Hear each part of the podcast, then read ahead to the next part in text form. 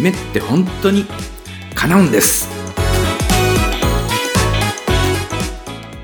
ドリームサポートコーチ川村大輔の夢って本当に叶うんです。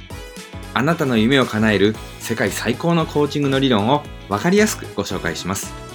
叶えたい夢があるあなた夢を諦めかけているあなたそして私には夢がないというあなた。そんなあなたにぴったりの番組です。今回は私自身がなぜコーチとなったのかということについてお話ししていこうと思います。個人的な話も入ってくることになるんですが、コーチングの価値を理解していただくことにもつながりますので、少しお付き合いいただけたらというふうに思います。私は山口県長門市に生まれ育ちました。山口県の日本海側にあるとても小さな町です。地元の小中、小中学校、そして高校を出て、大学は福岡教育大学に行き、教員になることを目指しました。当時は教員採用試験の倍率がとても高くて、私は3回目の受験でやっと公立学校の教員になることができました。子供たちが自分の夢を叶えるのを手助けするのが教育の仕事だという理想を持って教育の世界に入りました。しかし実際の教育の場は私の思い描いていたものとはちょっと違ったんです。夢を育てる教育の場が逆に夢を狭めてしまっている、そういう現実に直面したんです。義務教育のカリキュラムが進むに従って子供たちが夢を諦めていく。そして中にはどうせ自分なんてと自分を卑下するようになっていくんです。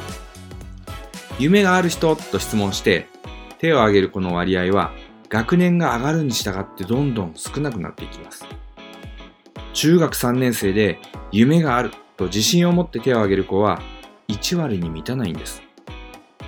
現場の先生たちは授業以外の膨大な業務に疲れ果ててだんだん理想を失っていきます。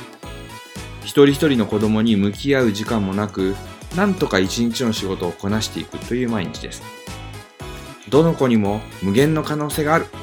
そう信じて教職を志した先生たちも、やがて、あの子には無理でしょう。という言葉を口にするようになるんです。私は子供たちの夢を叶えるためにと思って毎日理想に燃えて仕事をしていたんですが、それが元で周りの先生と意見が食い違うことも多々ありました。子供のためにはこうした方がいいというのですが、前からそういうことになってるからしょうがないでしょ。という答えが返ってくるんです。小学校3年生に道徳の授業をした時のことです。その日は野口英世の生き方を題材とした授業だったんですが授業の終わりに千円札を見せて言いました。野口英世さんは世のため人のためになる素晴らしい業績を上げたからこうやってお札の肖像画になったんですよと。そして一番前に座っていた男の子に君もいつかお札の肖像画になるようなすごい人になるかもしれないね、と言いました。するとその男の子は、えー、絶対無理無理無理、と言ったんです。わずか10歳にも満たない子が、すでに野口英世はすごい人、自分はすごくない人、という区別をしてしまっているんです。僕は勉強が苦手だから野口英世のようにはなれない。そう言って過去の自分を理由に未来の自分を縛ってしまっているんです。その言葉を聞いたとき、これではダメだと思いました。このまま教員をやっていても、自分がやりたいことは実現できない。自分がやりたいことはこんなことではなかった。そう思ったんです。そんな時、元祖コーチ、ルータイスの本に出会います。さあ、その続きはまた来週お話ししたいと思います。さて、お知らせです。ドリームサポートコーチングでは、現在モニタークライアントを募集しています。詳しくは、ホームページのフォームから、えー、お問い合わせいただけたらと思います。